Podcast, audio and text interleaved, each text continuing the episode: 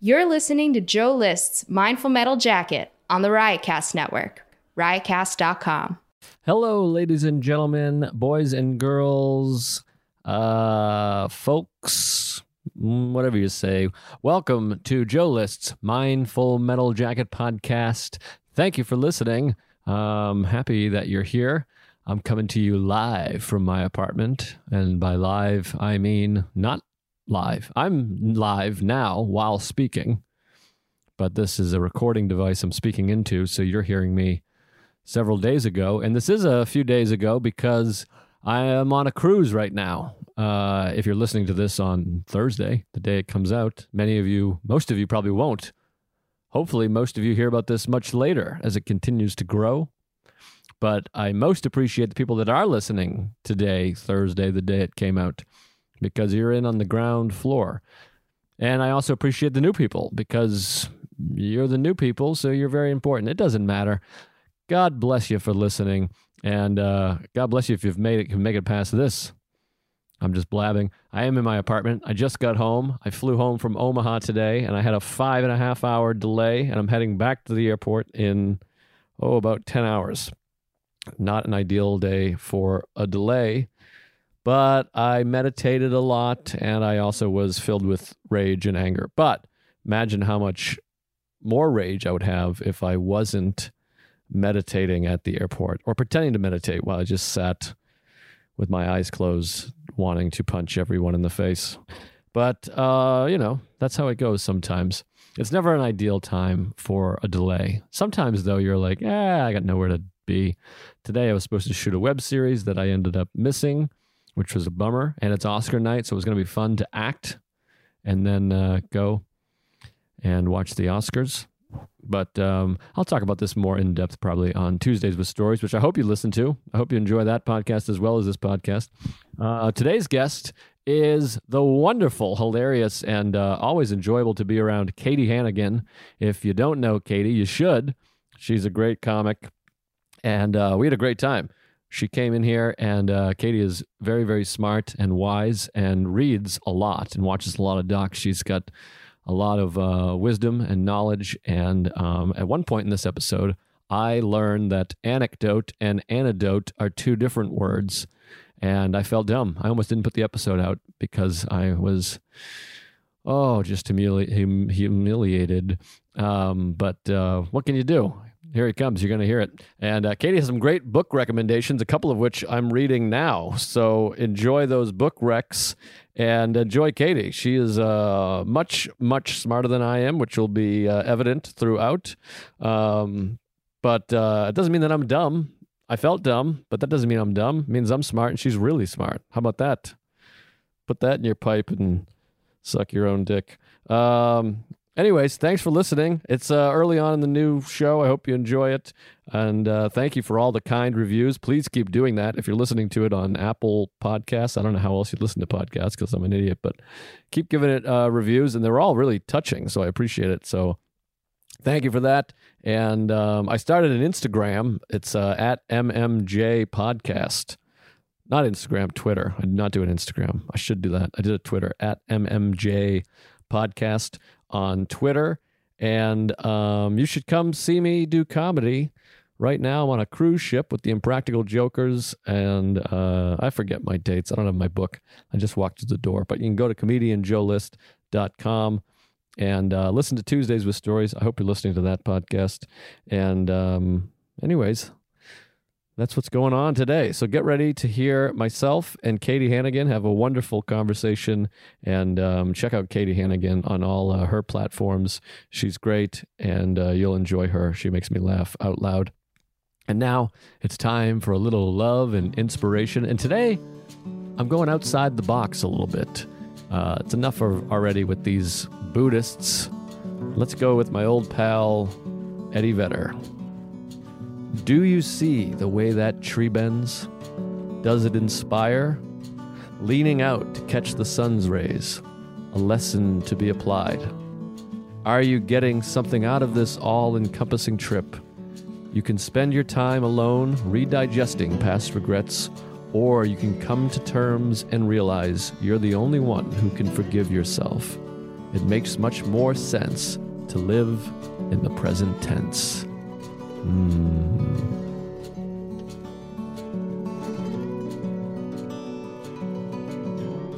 This is good stuff. All right, Okay. I'm hitting it. We're recording. Okay. All right, I'm here with Katie Hannigan. I've already done a big intro for Oh, you. I've said how great you are, so they're Oh, aware. Oh, that's so nice. I mean, I haven't done it yet, but in You will do post it. I will. And I'm going to do a backup on my phone here. Do you use this recording for your phone? Like the, the one that it comes with the phone? Do you have an iPhone? No, I have. I use a recording app that's f- very fucked up, and I've been using it for years. And when I got the new phone, it doesn't record chronologically, so I have to go through and fi- it. All the dates are all mixed in, and it's all fucked up.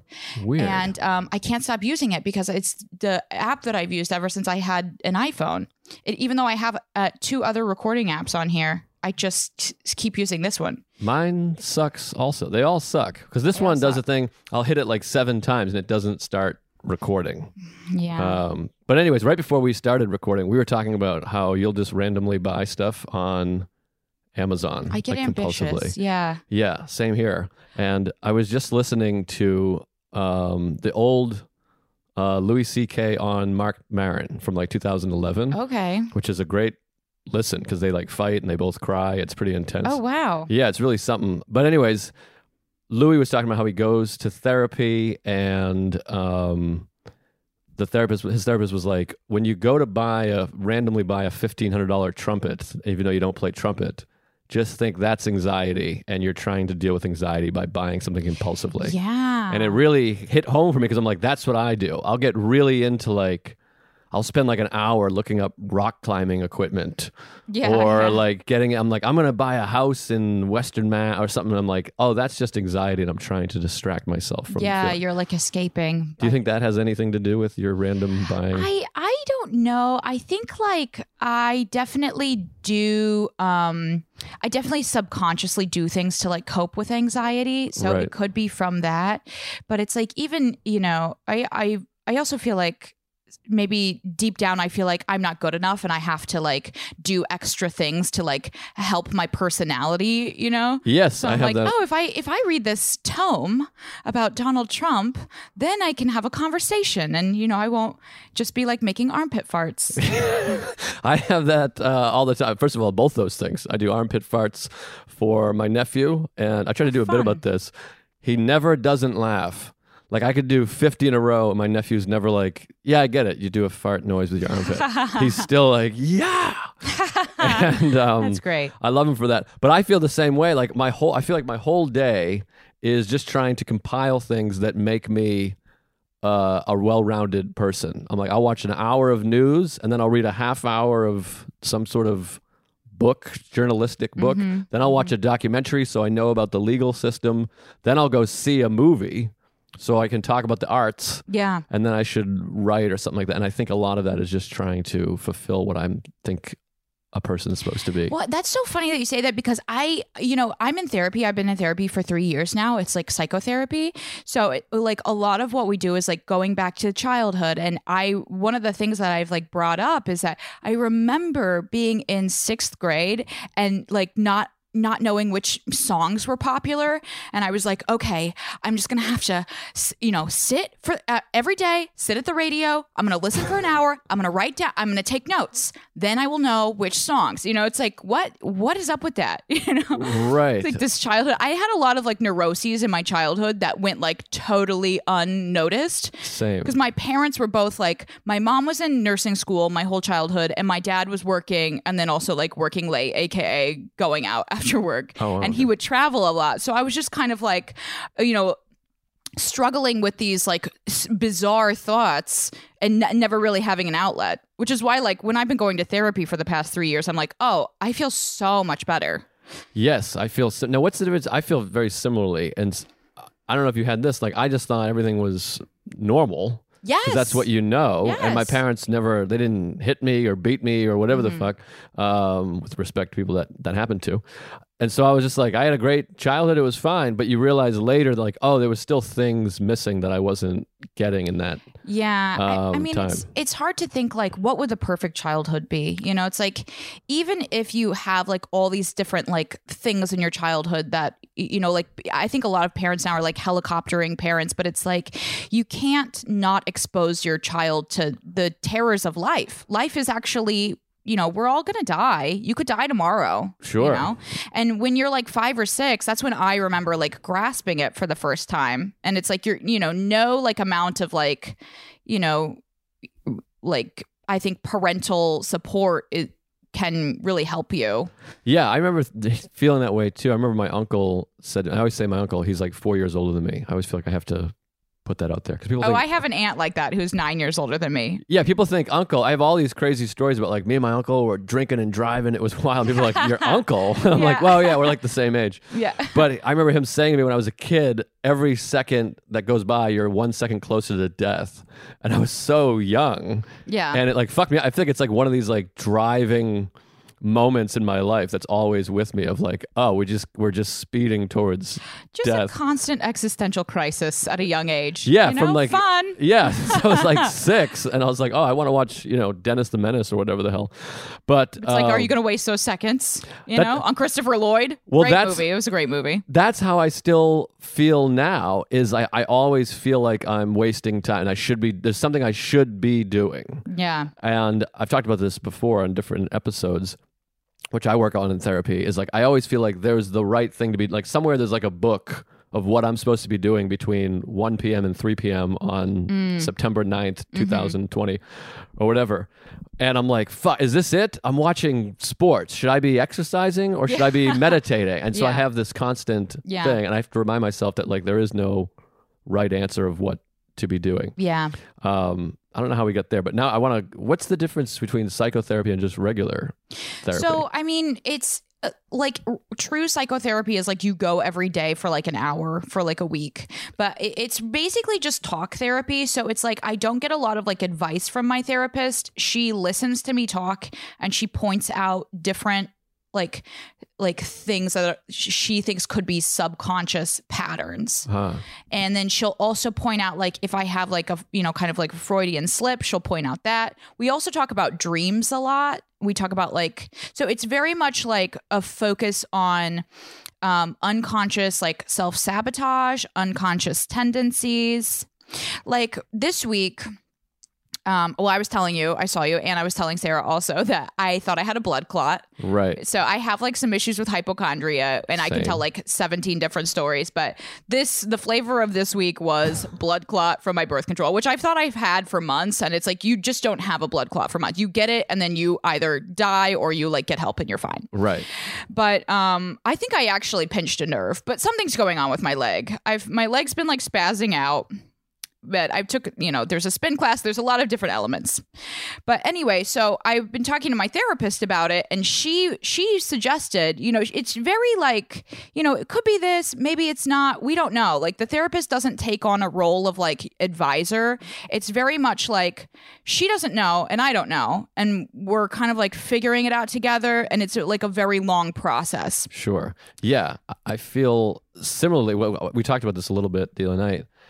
Um, I'm reading this book, Healing Back Pain, Oh, by yeah, yeah. Dr. Sarno, which is like a famous book. He's a famous doctor, but he got really into psychosomatic stuff and how like Mm-hmm. so much like any kind of back pain that's not from like blunt force or like an injury is usually like you're um, repressing anxiety or anger from childhood.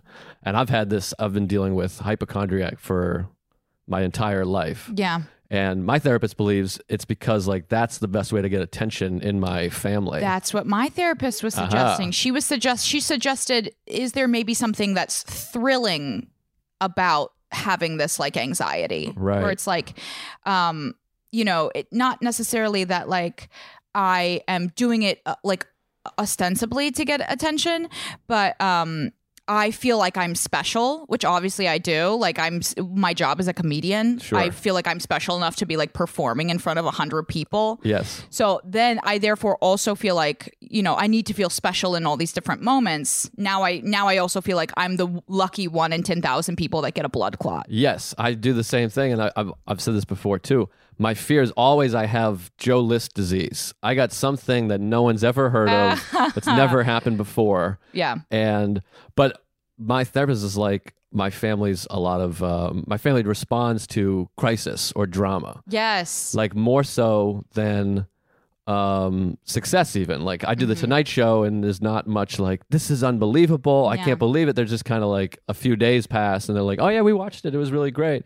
But if i call and i'm like i got an impacted wisdom to it they're like oh geez okay well let's call the dentist. We'll get steve do you know what about everyone take a look at this too. Like Yeah. it's like that's like a bigger response. It's some kind of uh crisis because my family kind of relates through anxiety. Yeah. and so i end up creating all these uh, illnesses or injuries or whatever it is because it's easier to get attention that way than Yeah. to be like, hey, I had a great set at yeah. you know skid marks in. Uh, It's so interesting you say that because my mom's an emergency room nurse. And so it's like everything in my family, it's like a very chaotic, you know, Right. it's like a lot of things turn into emergencies, even like small things, you know, Yeah. where it's like I was home a couple, um, this was like last year and we were going to an event and my aunt was like, Oh, I forgot my slip. And it was like, okay, get the car, pull the car right. around. We're going to Marshall's, pile in, pile in, get your shoes. We're going now. You Right. know, it's just like everything becomes like a huge it's overreaction but you know my mom i think because she worked in the emergency room for so long and she w- she's like desensitized to it but also it's like her natural unconscious response to be like okay here like bring him in we're gonna get the bullet out you know Yeah, sure. Like I think that's similar to my family. My family feels, and I have this similarly, is like we're best functioning when you're helping somebody. Everyone Mm-hmm. wants so desperately to help somebody. So we're all about problems. So you can be like, yeah, I don't, I, don't have a gift for my niece. Well, let's go. Let's all go to the mall. Come on, we got to figure something out. Like, Yeah. let's, let's solve Yeah. this, as opposed to just like things are going great. I did like this weekend in Madison. It was really great. They don't quite know how to. There's Yeah. no uh, crisis there, so they're just like, oh, okay, uh, good. Yeah And so it's like I, I think there's like psychosomatically or subconsciously, whatever. I'm not smart. I look like I might be smart, but like subconsciously, I think you kind of create these things because that's a you way do to get. yeah you just get caught that's what psychotherapy is like so fascinating to me because I, I i would go for so long and i'd be like is this helping i'm literally talking and my therapist will say like two things but then over the long term it's like those two things that she says like each session they uh, like come together at certain points and then you just have this like evolution where you're like oh my god i just had a huge breakthrough just from you know these tiny little bits that i have I've been like, oh, I guess I talk about this a lot, or you know, I talk about like.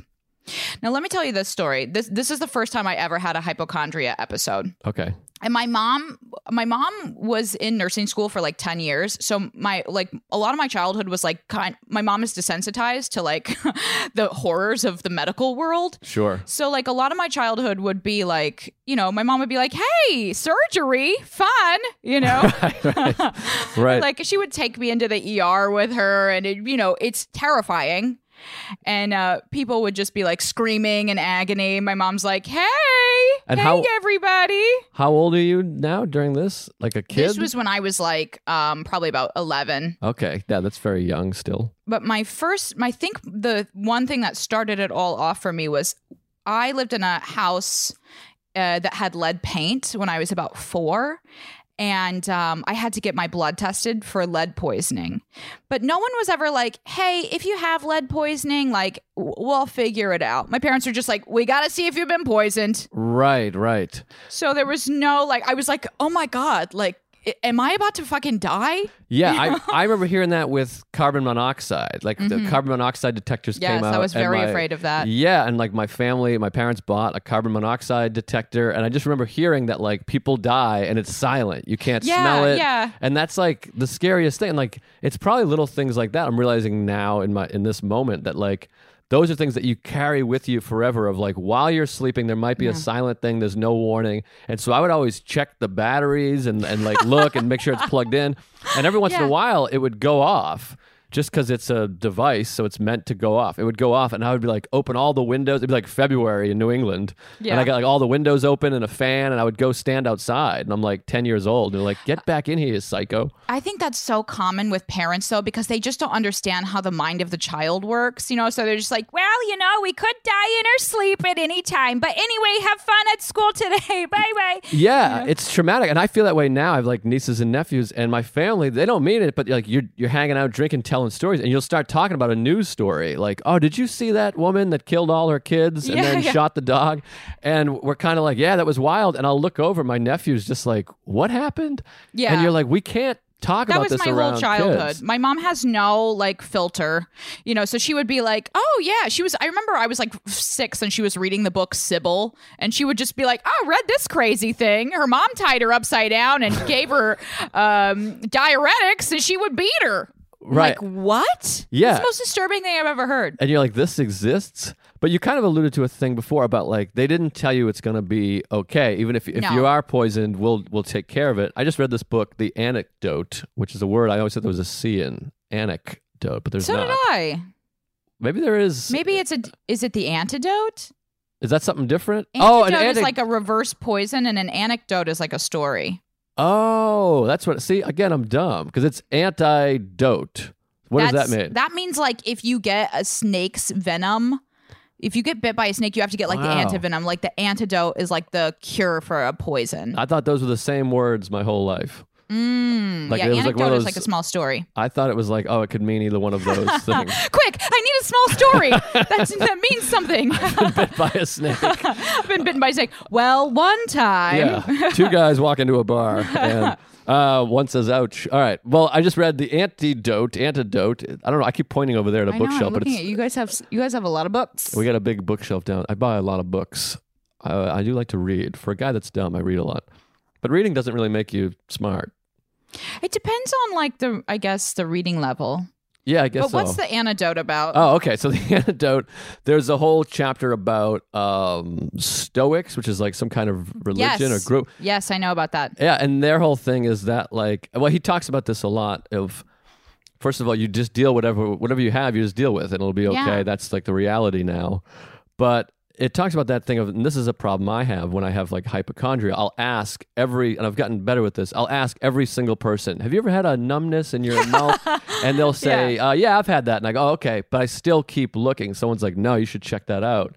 And then I f- freak out because I'm like, well, if you don't have it, that means I have it, and something bad's going to happen. But now I'm trying, and they, my therapist says this too, and they talk about it in this book, is like you should. The Stoics, Stoics, they think of the worst case scenario. Like you should spend time thinking about that. Like, Yes. okay, worst case scenario, you have a blood clot. You'll go to the doctor and they'll do You whatever treatment. Yeah. it'll it'll be taken care of.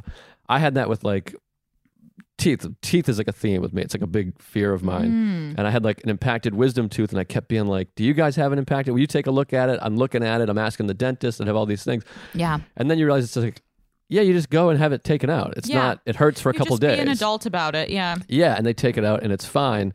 So the thing is like all these things we worry about if you have it, you just deal with it. It'll be Yeah. fine. Like you just but also you you think too like you do you underestimate the resilience of the human body you know? Like i always think like but i was doing the same thing though. Like i was i was out at uh, i had a like panic attack on the train the other day. I was like i have a blood clot. I'm gonna have a heart attack on the damn train the worst place.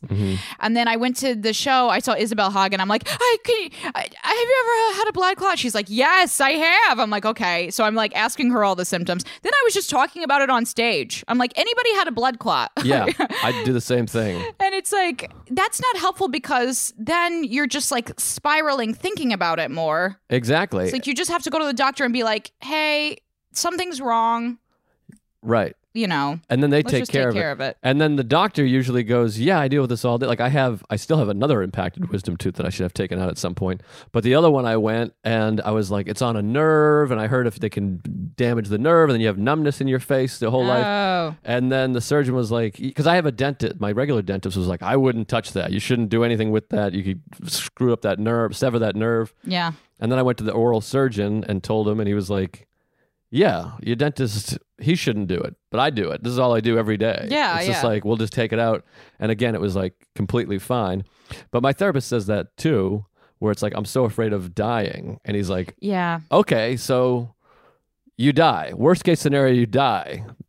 Then what? You're just dead. It's not like everyone's gonna die. Everyone dies. And so in your in the moment you're like, I know, but I don't want to die. And then you're like, all right, if you're dying, you're dying. There's nothing you can do about it, I guess. The existential crisis can really be terrifying. Like I feel like every couple of years I just go through a, uh, like a 3 week existential crisis where it's like every you know, every time I like come into consciousness I'm like I'm going to die. And then I have to like face that I'm dying, you know, in that moment. right. Or like face that like that moment that's going to come to you where you're like I just got diagnosed with cancer. I just got diagnosed with like stage 4 Yeah. cancer. And it's it's like really terrifying and there's really like no way to get around it. It's just like, well, yeah, now I'm in terror. and then you just have to accept that and go, all right, well, I'll just be dead then. Sometimes I get so anxious, I get tired of feeling anxious and then I'm like, okay, Yes. I made it through my cycle. Yeah, exactly. I have the same exact thing. It's like reaching a bottom, basically. Yeah. And I've had this before where I get so anxious and I'm like losing my mind and having a panic attack, and I'm like, I should just kill myself. And then I think, well, this all all this fear started from a fear of dying. And now I've gotten myself to like I could just kill myself, and I'm like I don't want to do that. Yeah. But the solution is killing myself, which is the thing that I was afraid of. Yeah. So dying would be a relief from all this. Yeah. So part sometimes I'm like, all right, that's not so bad. What's yeah, well, like uh, also I think too like I was atheist for a very long time and like my concept of death was like uh you you literally just you have a like something very painful and you slowly fade away and it's terrifying. And it's really terrifying. And um I realized that like even even if I am atheist, like that concept of death is something that I'm creating in my own mind. So also like uh, who knows what happens when you die? I I think like a lot of atheists, you know, are like, well, nothing happens. We know that science, but it's like, well, science is we're like 300 years out of the fucking dark ages. Sure. So who knows? You could go on a magical unicorn adventure, and not believing in God doesn't mean that that's not going to happen. So one of the things that I've been doing now is like, uh, actually, well, because my boyfriend uh, is very into like. Uh, um, near death experiences and like I just kind of started getting into it from him. Even though some some of these like near death experiences we've listened to are like just insane. It, the guy's like, "Well, I've always been talking to aliens, and then I had the heart attack." You know, it's like okay, um, I'm not gonna listen to him, but like some of these are like almost all of them are really like wonderful and like peaceful it's like oh maybe when you die it's not terrifying maybe even though it is the end it's not scary Right. Well, I've read these Buddhist book. Thich Nhat Hanh is a guy I read all the time. I keep pointing at books that aren't the books I'm talking about. I'm just pointing to other books. They look they look like this. They're square uh, or rectangle, whatever. Um, but Thich Nhat Hanh always talks about like what it's hard to understand now as we're living. And by the way, all of this fear of death, I think, is a sign that we really enjoy life. yeah That we're lovers of life and we like our life because we don't want to die. yeah If we were sitting here being like, I can't wait to die, that would be that's not good yeah, that would our i do love my life i love my especially like you know i just I, every day i'm like i'm so grateful that i'm healthy you know but then Sure. it's like oh you're i'm like have a lot to lose exactly. The more, and I talk about this in therapy. The more you have, the more you have to lose. Yeah. which is the constant fear in my life is losing everything. I'm afraid I'm going to lose friends. I'm afraid I'm going to lose money. I'm afraid I'm going to lose my apartment, my wife, whatever it is. yeah So the more of that you accumulate, the more money you make, the nicer your apartment gets, the better your relationship gets, the more devastating it would be to lose those things. yeah yeah So, but anyways, Thich Nhat Hanh talks about what's hard to understand while you're young and vibrant and living your life is that the major most people when they get to death, a, s- a removed from maybe if you get robbed and shot in the face or something, is that you get to a point where you sort of want to die or you've accepted it. yeah Like you're suffering. If you have cancer or some kind of illness or you're getting old, you're kind of like, all right, I'm ready to pass away. This is getting Yeah. this isn't as nice as it used to be. Or you're like, I had a good life and That's that's a really comforting thought too. And um, you know, so it's like then it's the it's very like moot then to to be like 33, which is my age, and be like, oh, I have to prepare for death now. I could I could get cancer at any second. you Right. know, which is like what my like existential spiral is. Yeah, and then you'll also go through those stages of grit, where the disbelief, and then the anger, whatever it is, and then eventually it ends with acceptance. Mm-hmm. Acceptance, and you go, all right, well, I'm dying.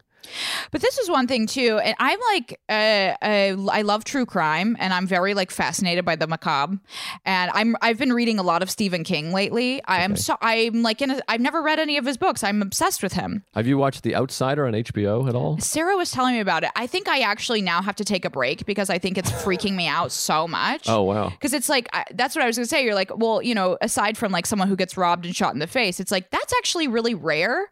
But because I'm so like obsessed with that concept, I just, I, I see it on TV all the time. You know, we have such like an alarmist society where it's like, Sure. up, another guy was like killed in the Bronx on his way to the bodega, you know? Yeah. And um, so I, because I'm like putting a lot of that stuff in my brain, I'm living in this like heightened state where I'm like, anything's possible. Who's back? Who's back there? You know. Right. So I, I I'm reading it now, but I'm about to just take a break and you know because I was getting up for um.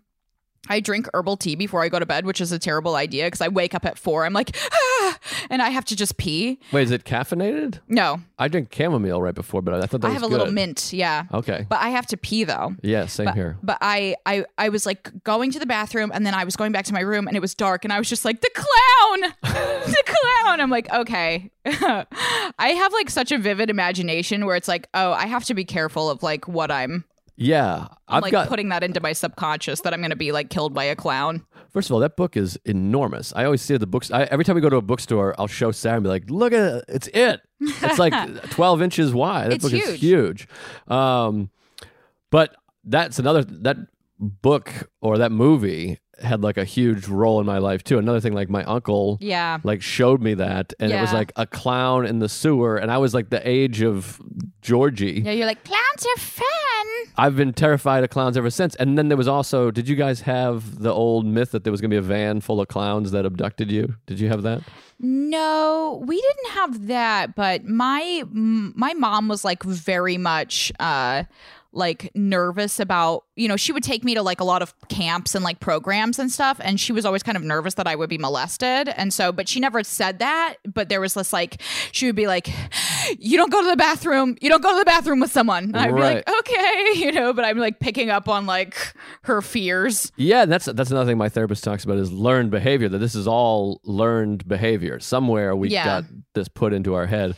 I remember thinking that when, and this is like, I don't want it to come off like my mother's racist, but we would drive through a bad neighborhood, like an actual bad neighborhood, statistically bad neighborhood. Mm-hmm. Yeah. and she'd be like, "Okay, everyone, lock the door," and then she would be freaking out. Yeah. and you know I, that would put in my head of like gee, so what what does that mean lock the door someone's going to open the door and Yeah. take us That actually happened to me, to to my mother. Really? When I was in the neighborhood that I'm from in Indianapolis, the East Side is it's actually getting like gentrified now, but it was like a very uh, bad neighborhood when I was living there, and somebody actually got in the car. with you Uh, my mom was in the front seat driving. I was in the back seat in the car seat, and Oh someone my- got in the car Oh and was like, God. "I want you to take me here." And my mom was just like so terrified. So she would not only be like, "Lock the doors, everybody," then she would tell that story, you know. So I'm Holy like, "Who's someone's coming?" I'm like three, like someone's coming. that do you have memory of that at all no, no, I think I was like 16 months old. I was like very a baby still. oh my god so did she take him to the destination Yeah, she said out? she was terrified. She didn't know what to do. She just dropped the guy off.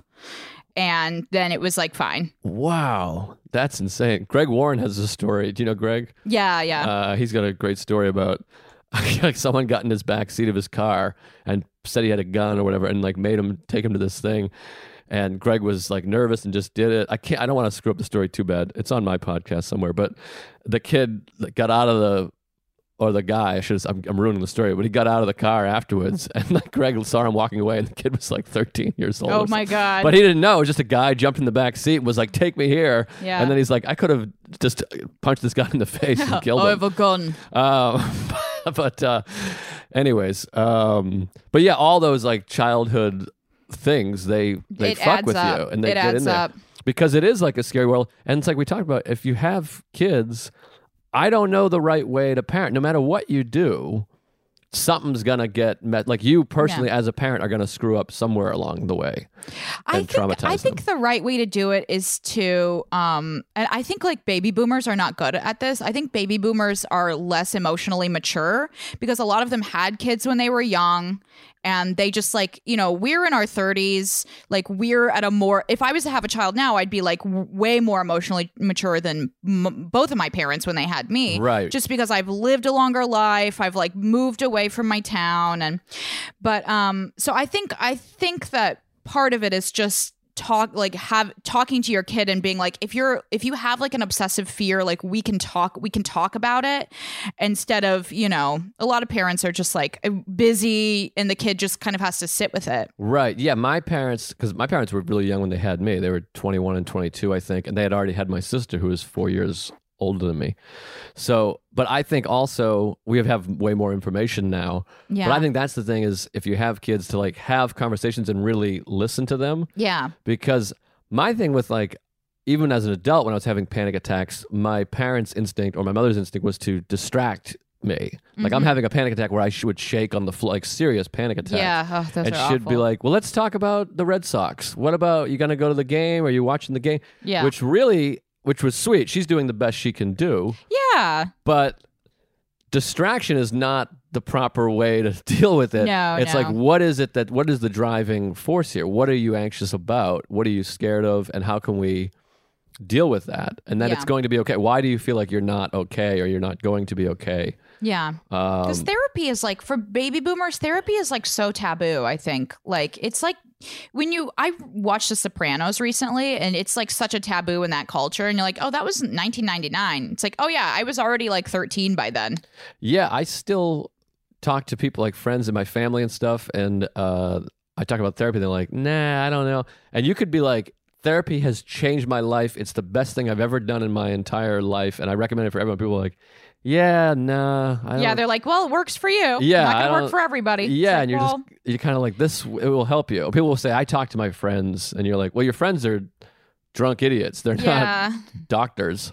Yeah, but the thing too, it's like it's not just therapy. It's like having a mindset of like I'm going to cope with these uncomfortable feelings instead of like running from them. Uh, You know, it's like it's like you have to be in therapy, but then it's also like you're doing the work of like reading things, like exploring your exploring painful emotions instead of just like push it down. Right. Well, the other thing is, I think you have to, with all this stuff, you have to want to change. Yeah. I mean, that's like that's like that with getting sober or dealing with anxiety, all that stuff. You have to have the desire to actually, because a lot of people will just go to therapy because it's court ordered or their spouse told them to go or whatever, and they're still like, ah, I don't know, I don't care. You have to really want it's change. it's crazy how much going to therapy has changed my life. Like Same. I remember I knew I needed to go for like a few years because I was just like in a like bad like you know just in a bad place emotionally for like a long long time. Mhm. And then after after I had been going like a year, I was like, "Oh my god, I feel so much better." I feel like from a place of like, you know, my life is never going anywhere, things are bad to like every day I'm like, I'm so grateful for my life, you know? Yeah. Now, did you go to therapy before when you were a kid or at any point? This is the first time going I never therapy. did. I really should have been in therapy when I was younger. Like I had like so many obsessive fears. I had like my both of my parents have a lot of anxiety, so I think I like learned it from them. But I had like uh, obsessive fears of I was obsessed um, with the idea that I would be poisoned by somebody. It's like oh, I wonder where that came from. For like Right. two years, I was like I wouldn't eat like certain foods. I read this article. This is like back in like 1993. Remember that Jack in the Box E. coli outbreak? Um, no, I don't think There was we don't have Jack in the Box up. Yeah, north- we don't have it in Indiana either, but there was a huge E. coli outbreak and I was do I was like doing a collage at, at my school, my like second grade, we're like collaging and I'm just like reading the article about like all these kids died in this E. coli outbreak. So I, I wouldn't eat fast food for a long time. And it's like, yeah, I probably should have been in therapy, but my parents are very like against it. They don't think, they don't believe in it. Oh, interesting. Yeah, I had the same. Th- like I had like bird flu. I can remember all these periods of my life, like climate change, which I still worry about, but not obsessively. But like climate change, bird flu, um, Oh, I thought I had AIDS. I other thought I had AIDS. Yeah, AIDS is years. like another one. I mean, I thought I've had cancer 500 times. Yeah. All that's anything I would read about, I'd be like, okay, this is for sure going to happen. And part of that is like the media, like what now it's like clicks, but back then they're trying to sell magazines or whatever. So Yeah. they want the news, all that stuff. They want. yeah. want, Our culture, fear. our we do live in a, cul- a culture of alarmism sure. because it sells it sells stuff. It Yeah. sells stuff. It's like sex and then like fear. Those are like the two things.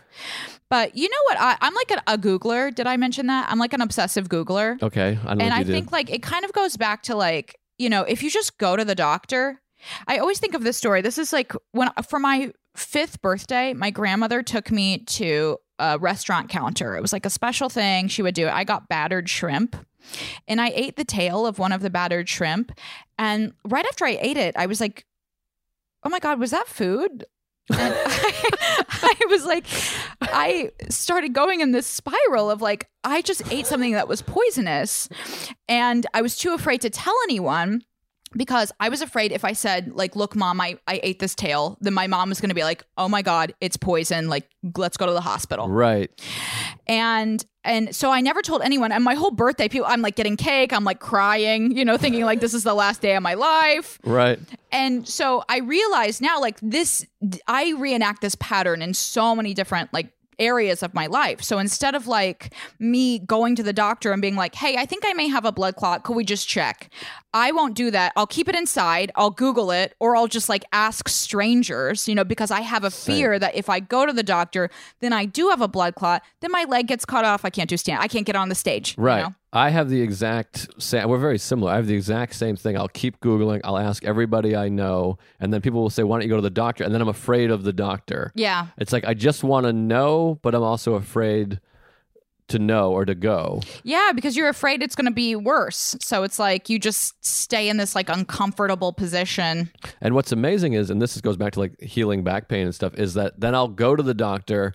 They'll look and be like, "There's nothing here, nothing wrong here," And Then and it goes it's away. completely gone Yeah. away. Yeah. And then I feel extreme relief, which I also think is part of it, because the feeling of when you finally go, "That's it wasn't that." It was all nothing. You're fine. It feels like a high, and it's like it, it, You recycles just- over and over again. Yeah, yeah. I think that's something too to like dramatizing your life, which I was talking about with my therapist, like self dramatization, where it's like you we watch all these movies. It's such the hero's journey is like such an intrinsic part of our culture, where it's like you're a superhero, you're like in your own world, you come against danger, then you come out like okay. It's like we're always like going through this cycle of like.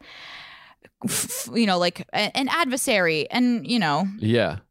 It's definitely for me is like a continuous cycle. I'm having it right now with like again, so often it's like dental, but Yeah. I'm like I have this other impacted wisdom. I'm like, so if something's wrong with there, and I bite and it feels pins and needle in this one area or whatever bullshit. And now I've gotten better at being like, this is probably anxiety because I got family issues going on right now, and I'm like, I'm probably just coping with that.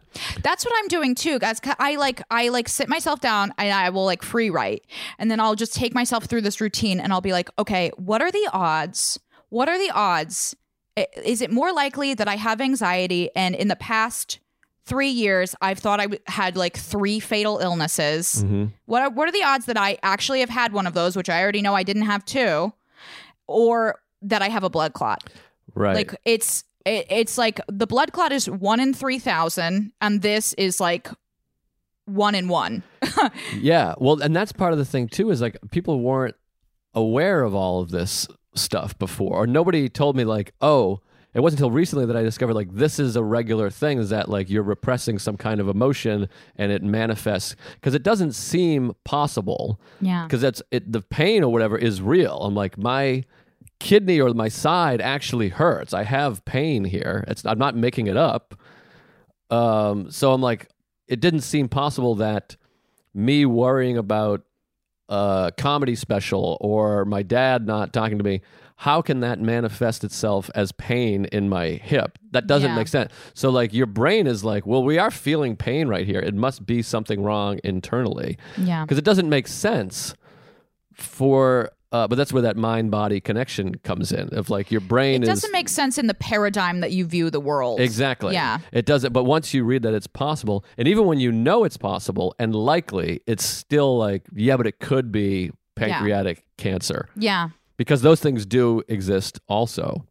Those things do exist. I mean, it's like, yeah, I guess it just depends too. It's so much. Uh, Are you into like br- neuroplasticity and like brain plasticity? I don't really know what that is, but I'd like to be. One of my girlfriends that I went to my theater school with is actually like she just got her doctorate in neuroscience. She like went in a completely different direction and I was asking her cuz I'm really into um like uh meditation like the combination of like meditation with um brain plasticity. So it's like you do meditation but you do it in a way that like the whole concept of brain plasticity is that like what you put into your brain it will work pathways. So if every day you're like I'm grateful, you embrace gratitude, you're embracing your life, then that will actually strengthen those feelings in your brain, those feelings of gratitude, happiness. If every day you're like I'm I'm afraid, eh, the world is a scary place, then that strengthens that those feelings in your mind. Right. So I, I was talking to my friend. I'm like, I was telling her about this. I'm like, what's the one thing you've learned? She was like, what you put into your brain, that's what your brain perceives. Interesting. So it's like, you know, if you're in a relationship and it's like going downhill or whatever, like and if you or if you like make a commitment to like love the person that you're with, you will begin to love them, you know, but if you just like are always picking up on their faults, you're reinforcing it in your mind, then you'll just see that more and more. Interesting. So I I read this book recently called um Breaking the Habit of Being Yourself, and it's by Dr. Joe Dispenza. Not a real doctor. I always feel like I have to say that. I don't know what he's a chiropractor with like some interests. Okay. But he markets himself as a doctor, which I think is a huge red flag, but the book makes sense. So the whole book is about how you not only is your mind plastic and you can like change it, you know, it's like picking up a skill basically. Like if Right. you're like, okay, I'm going to learn stand up. It takes you 10 years. Like, okay, I'm going to make my mind a more positive place and put time and energy into it with these like meditations, these like positive reinforcements. That's his one theory, which he, he didn't come up with it, but he acts like he fucking did. then his other thing is that your body gets addicted to these different chemical signatures. So it's like if you have a cycle of being anxious, you that's creating a chemical reaction in your body, these emotional feelings of anxiety. And when if you are like, okay, well, I don't want to be anxious anymore. I don't want to be that.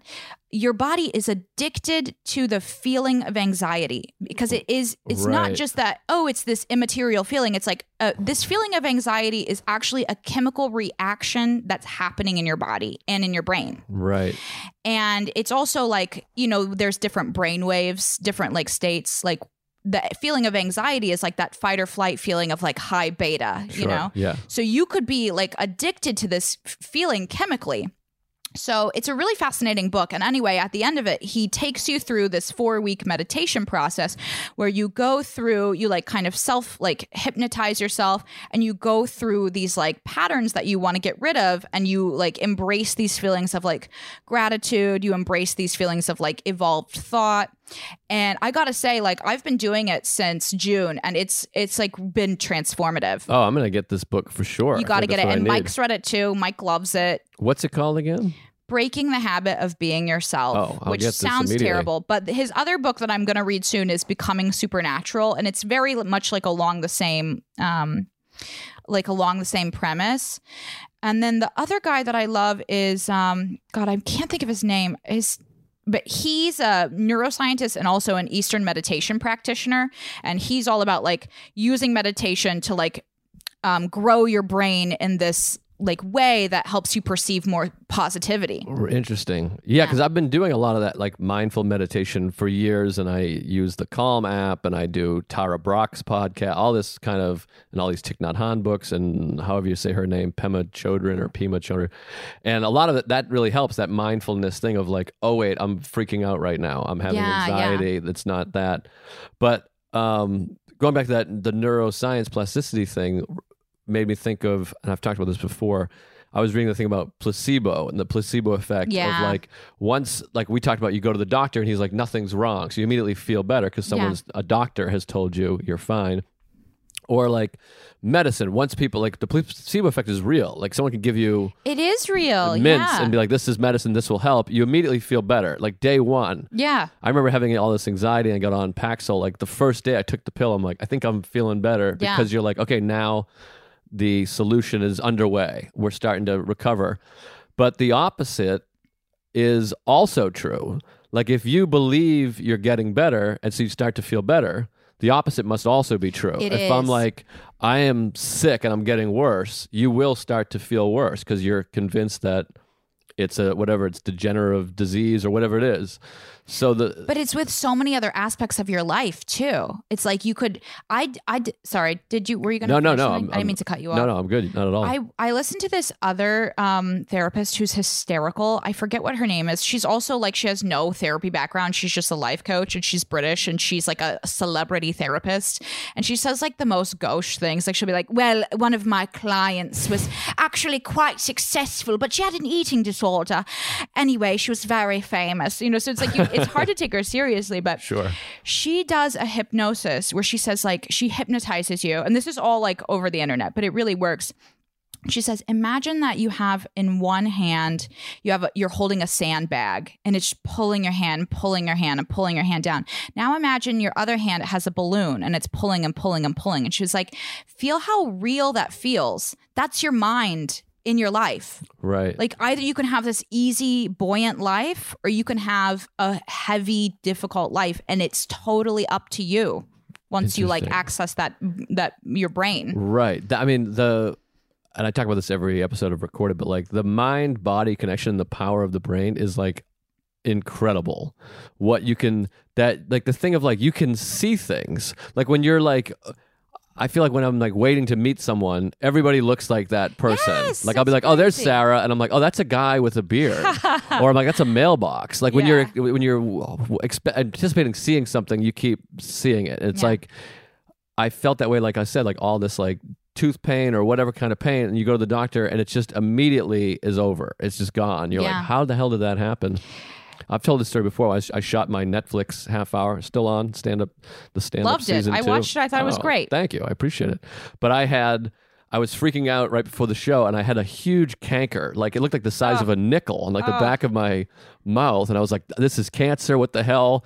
And my friend Chris Walsh, who's like one of the loves of my life, was like, he just started laughing. He's like, "Dude," he's like, "That's start that'll be gone tomorrow." He's like, "I Mm-hmm. guarantee." And so like I shot the special, of course, and like the next day it was like half the size. Two days later, it was just gone Yeah. but it's so wild that like somehow my brain is freaking out because I'm shooting a special Mm-hmm. and like a canker sore just like is like boom like this big f- and it's like Yeah. your brain is like let's put this in there so we can obsess about this instead of this traumatic Yeah.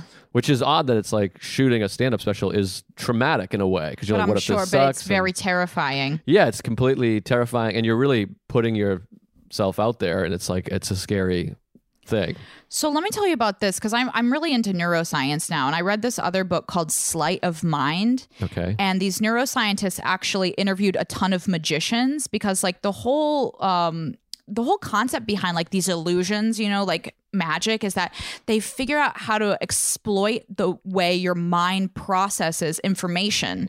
And that's why magic tricks seem so real. Even though they're like basically you know pulling they're like doing something in front of you you just don't see it because you can only like your mind processes things in certain ways. And because you put it all together in your mind, it seems like things are happening in this like seamless way, Sure. but they're not.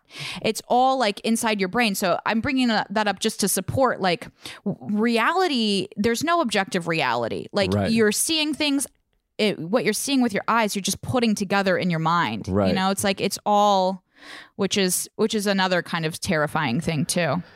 Yeah, it's so um, bizarre and fascinating, and then to not know what is real and what's not real and what's being created is fascinating. And that's part of why, like, uh, going back to like true crime, like why eyewitness testimony is so unreliable because Yeah. people, different people see different things and interpret different things.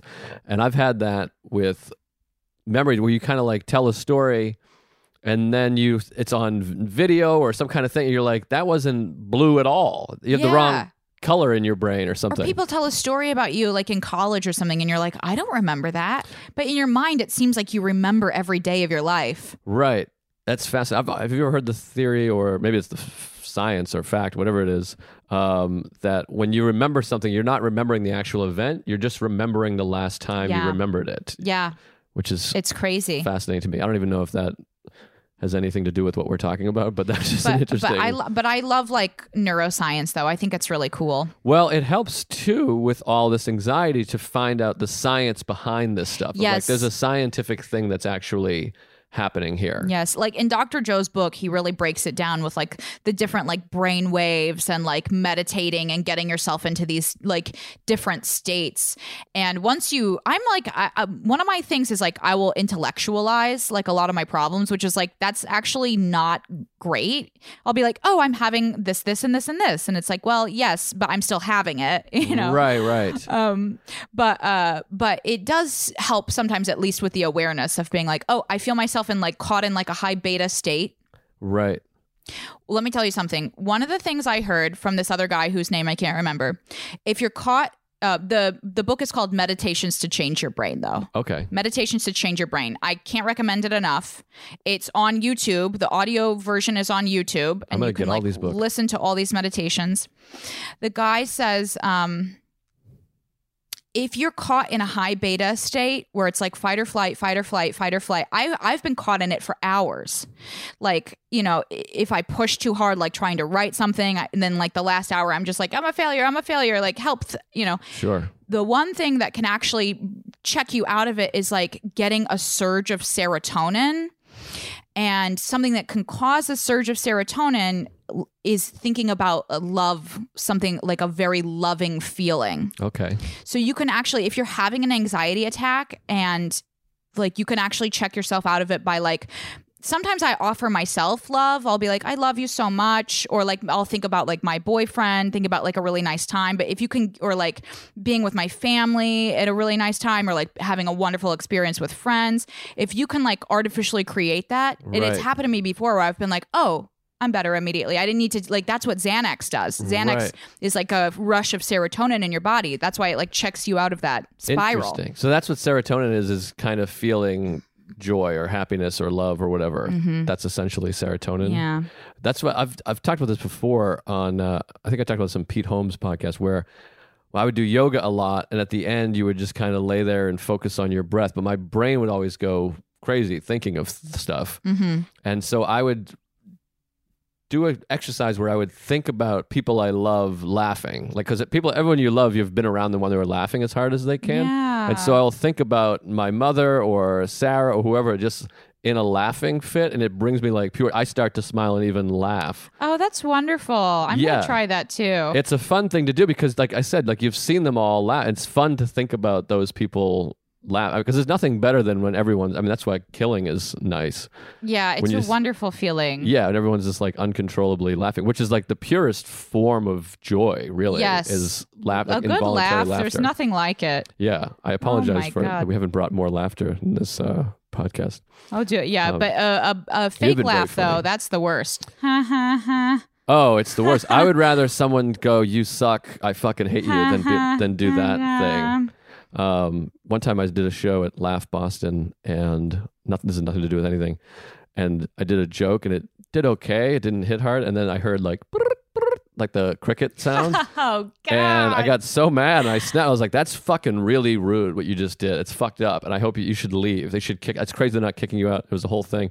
And then I got an Instagram message that was like, "Hey, I'm a huge fan, and that was a total accident. That's my actual phone. I just forgot to turn my phone off. Like the person just got a text message." Oh my God. that in their phone text alarm is that cricket thing. Like I thought somebody pressed the cricket thing. what kind of an, be an because- asshole? because you know somebody would do that too. I mean, we're all like scarred emotionally from doing like horrible shows where someone's like, "You eat shit." You're Yeah. like, okay. Well, don't come to the show then, fucking asshole. No, of course. Now, do you get affected by that with like Twitter and YouTube? Do you get negative comments? Do they fuck with you? Yes. You know, it's so fucked up, Joe. I feel like I I'm like very sensitive sometimes because I'm a woman and I'll be like, I, I did a commercial for Home Depot. That was on. Like it's not even my stand up. I did a fucking commercial for Home Depot that was they posted it on Facebook and people were like shitting on me. I'm like turning on a fucking bath faucet. Right. And it was like this bitch. I'm like, who are you? Right. And then I go in a spiral. I start looking at people's Facebook profiles. I'm like, really, Debbie? Really? yes. You're 45 and you live in Minnesota and you're coming at me because uh, why? I turned on the faucet. Right. know? I've done that and I get so mean and I feel bad because I've done that where I respond, I react to a person that's writing mean shit to me in a way that would be insulting to people that aren't being mean. Where I'm like, you're just a fucking loser who listens to other people talk and then you reach out to me and then I'm like, I could be describing a fan who wrote, "Hey, you're great." Yeah. Like I'm like, your life is meaningless, and I'm like, oh, this is really vicious and mean. It doesn't help anything, but it does hurt. People are it's so hurtful. hurtful but but it's your choice to make it part of your experience and so like i actually really cut myself off from like i took facebook off my phone i really try my best not to read especially like if i do like you know what dude or something there's always Yeah. something so mean and it's like oh this dumb bitch again Right, like, right. okay thanks Yeah, no, it's hard, and like I just went down because a lot of the places where the negative stuff is is also where all the positive stuff is. So I just it's went nice to see the positive stuff right. I just went through all the Tuesdays with Stories podcast reviews, mm-hmm. and most of them are like amazing. You're like feeling great. You're getting all this probably serotonin or dopamine, yeah then whatever it rug gets ripped out from under you Yeah, and then all of a sudden you're like, the one guy's amazing, this guy sucks, and he, they, he- Mark should get rid of him. And I'm like, it's my show. I, I got him. Um, and you're just you want to like argue with the people, but a lot of that stuff I've found personally is that you said so much of it is you said something political that they mm-hmm. don't agree yeah. with. So they're like, you're a fucking garbage. Eh, but a lot of it too is this like that person has a myriad of issues that they're not dealing with and they're like expressing by shitting on someone. It's like, could you imagine, like, if I would have to be in like a severely bad emotional place to be writing something like that on the internet? Like, I would have to, I love myself. I would have to fucking hate myself Right. to be like going on the internet and be like, look at this dumb fuck. Right, particularly when you tag the person, when you reach out to them. Like I'll, I'll I critique movies and stuff. I'm critical of art, but it's so strange to me. Like when I had the Netflix thing, how many people tagged at Joe List Comedy? You suck, and this is horrible. It's not funny. I'm like, well, just write that to your friends, man. Why you got to tell me?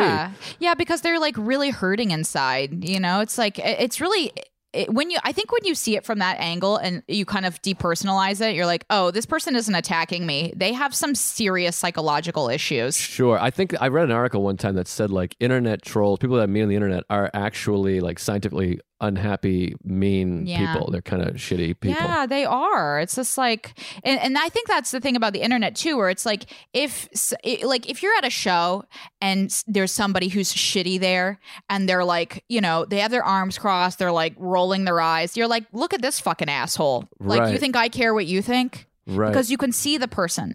But when it's online, you don't get that extra information of like, oh, this guy's a fucking asshole. Right. It's just a voice from the void being like, you suck, or like, you know, this bitch thinks that her bathroom is a normal size. I'm like, R- okay. That's what's so hard that the whatever that thing is in the brain or the psychology of you can read 500 people being like you're the best and the funny and the greatest and then there's just one being like you suck and you're oh, shitty. Oh, yeah. That one has so much more meaning. It's the headwinds, tailwinds anomaly. Oh, what's I listened that? to a Freakonomics episode on that one time. You, your brain is, I guess it's like, you know, more of like an evolutionary psychology theory. But because, like, when we were living like back in the day in the jungle or whatever, you're wired to perceive threats with more attention than you Ah. are to perceive like um, advantages. That makes sense. Because you're like, oh, it's a threat. I'm going to die. Right, right. That's Yeah. what's. I've tried to do a bit about this. That's one of the most fascinating things, uh, like psychologically, that I've read a bunch. Is that all of the fight or flight stuff is built into us evolutionarily, however you say that word.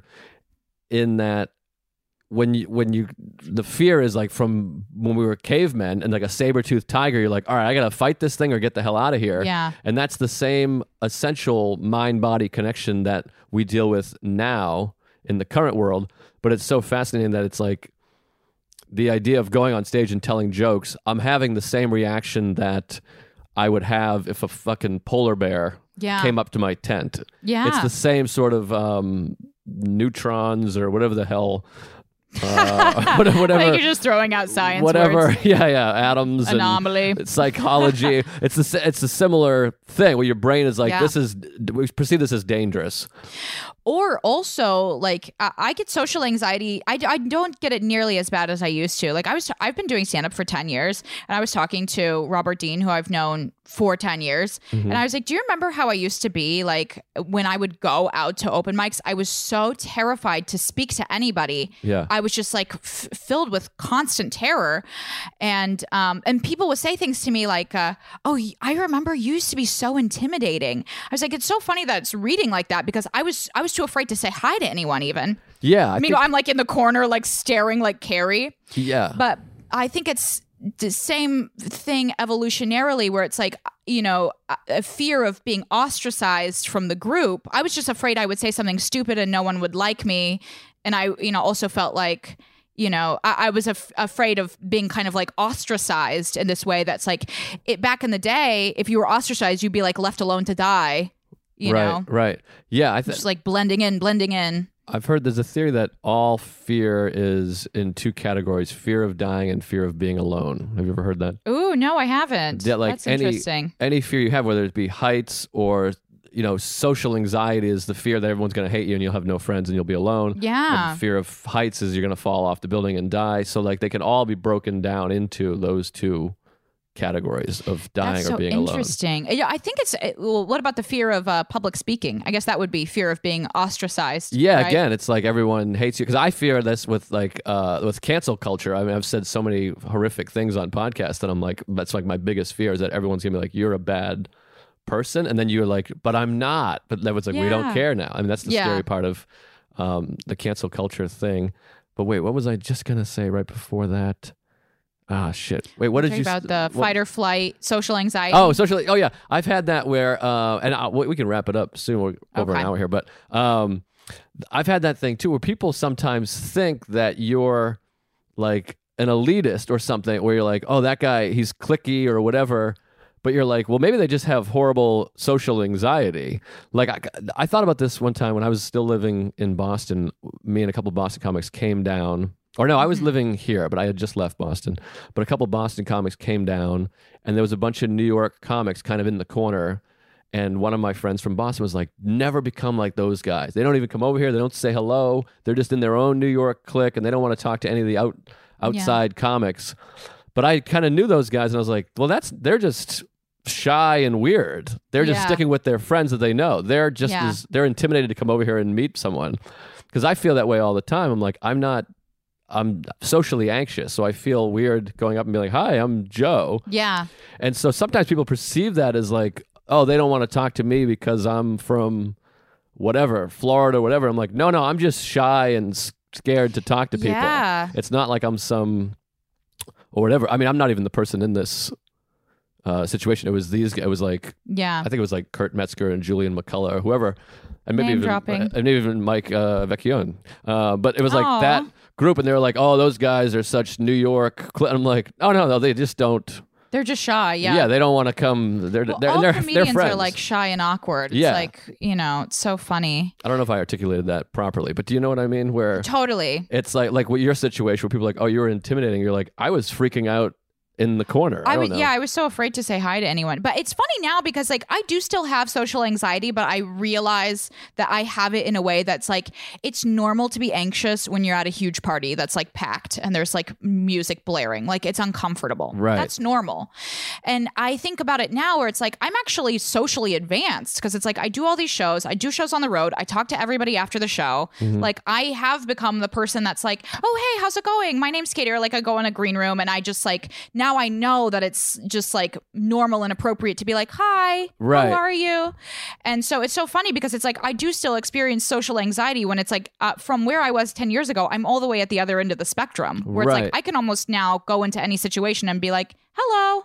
Well, that's the thing that therapy helps too, is because no one can tell what you're feeling inside. So you're like maybe you're like me. Like I do like a meet and greet after the show. That's the hardest part of all of comedy is, to me. it is, I feel yeah. so anxious. I don't know what to say. I'm afraid I'm going to lose fans by saying the wrong thing and taking Yeah. photos. I don't know how people want their photos taken, but nobody can tell. So like I'll talk to my therapist and be like, it freaks me out and I can't do it. I get so much anxiety. But I you are doing it. You are dealing Yeah. with it. You have so many things that you're like you feel like I can't do this. I can't deal with it, but you are actually dealing with it. You're just anxious. Do you get that too, where it's like when you get you get socially anxious, and then because you're socially anxious, you kind of clench up and you are more awkward, and then it just like becomes like a cycle. Of where course, you're like yeah. you're like ha hello. You're like great. Now they think I'm a robot. I don't know what I'm doing. yeah, and then everything you've said, you're like, "Oh god," and then you're just going through it That's and then the worst. yeah, I'll miss the next three things they say because I'm like, wait, what did I just say? I feel like a fucking idiot. Yeah. I mean, I feel like that with this podcast. I'm like, I've said so many things where I'm like, that didn't even make sense. I'm an idiot. That I didn't articulate myself properly, but that's part of the process, I guess.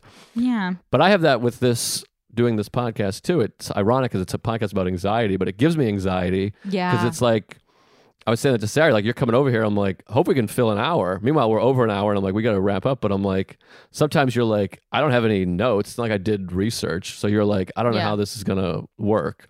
But then you just kind of I wasn't anxious about the podcast. I was anxious. My roommate wouldn't get out of the shower, so I was like late coming over here. I was anxious about that. Oh, that's like well. one of my like things. So it's kind of nice where it's like, oh, I was anxious about a different thing, so I didn't have to be anxious about this. that part's that's kind of nice. I think that's what our mind body thing is. Like I said, like you get a canker sore when you're shooting a special, so Yeah. your brain can be like, just worry about that instead of this, and you can avoid thinking of childhood trauma by being like, oh my, I got a blood clot. Oh, I'm really busy. Yeah, yeah, yeah. Um, but anyways, well, thank you for coming over and Thanks doing it. I appreciate me. it. This yeah, it was great. This is great. And then tell me those books again because I want to get all of them. I want the people to know about the books. So the the number one I'd recommend is Breaking the Habit of Being Yourself by Dr. again, not a real doctor, he's a chiropractor, Joe Dispenza. The other book uh, was um, Meditations to Change Your Brain. I can't remember the name of the author, but if you Google it, the playlist is on YouTube. So you can listen to the audiobook, which is narrated by the two guys that wrote it. The other book I read, uh, Sleight of Mind, that Oh, was the one about the um, neuroscientists uh, studying magicians. And uh, and It by Stephen King, Right. terrifying, very Yeah. scary. I might have uh, I might have you text me all these, but these are great. So people check out these books. Maybe they'll help. Hopefully, we're helping people. That's what I hope for. Yeah. Uh, and tell people where to see your comedy and find you and all that stuff. Just follow me on Twitter at Katie Hannigan.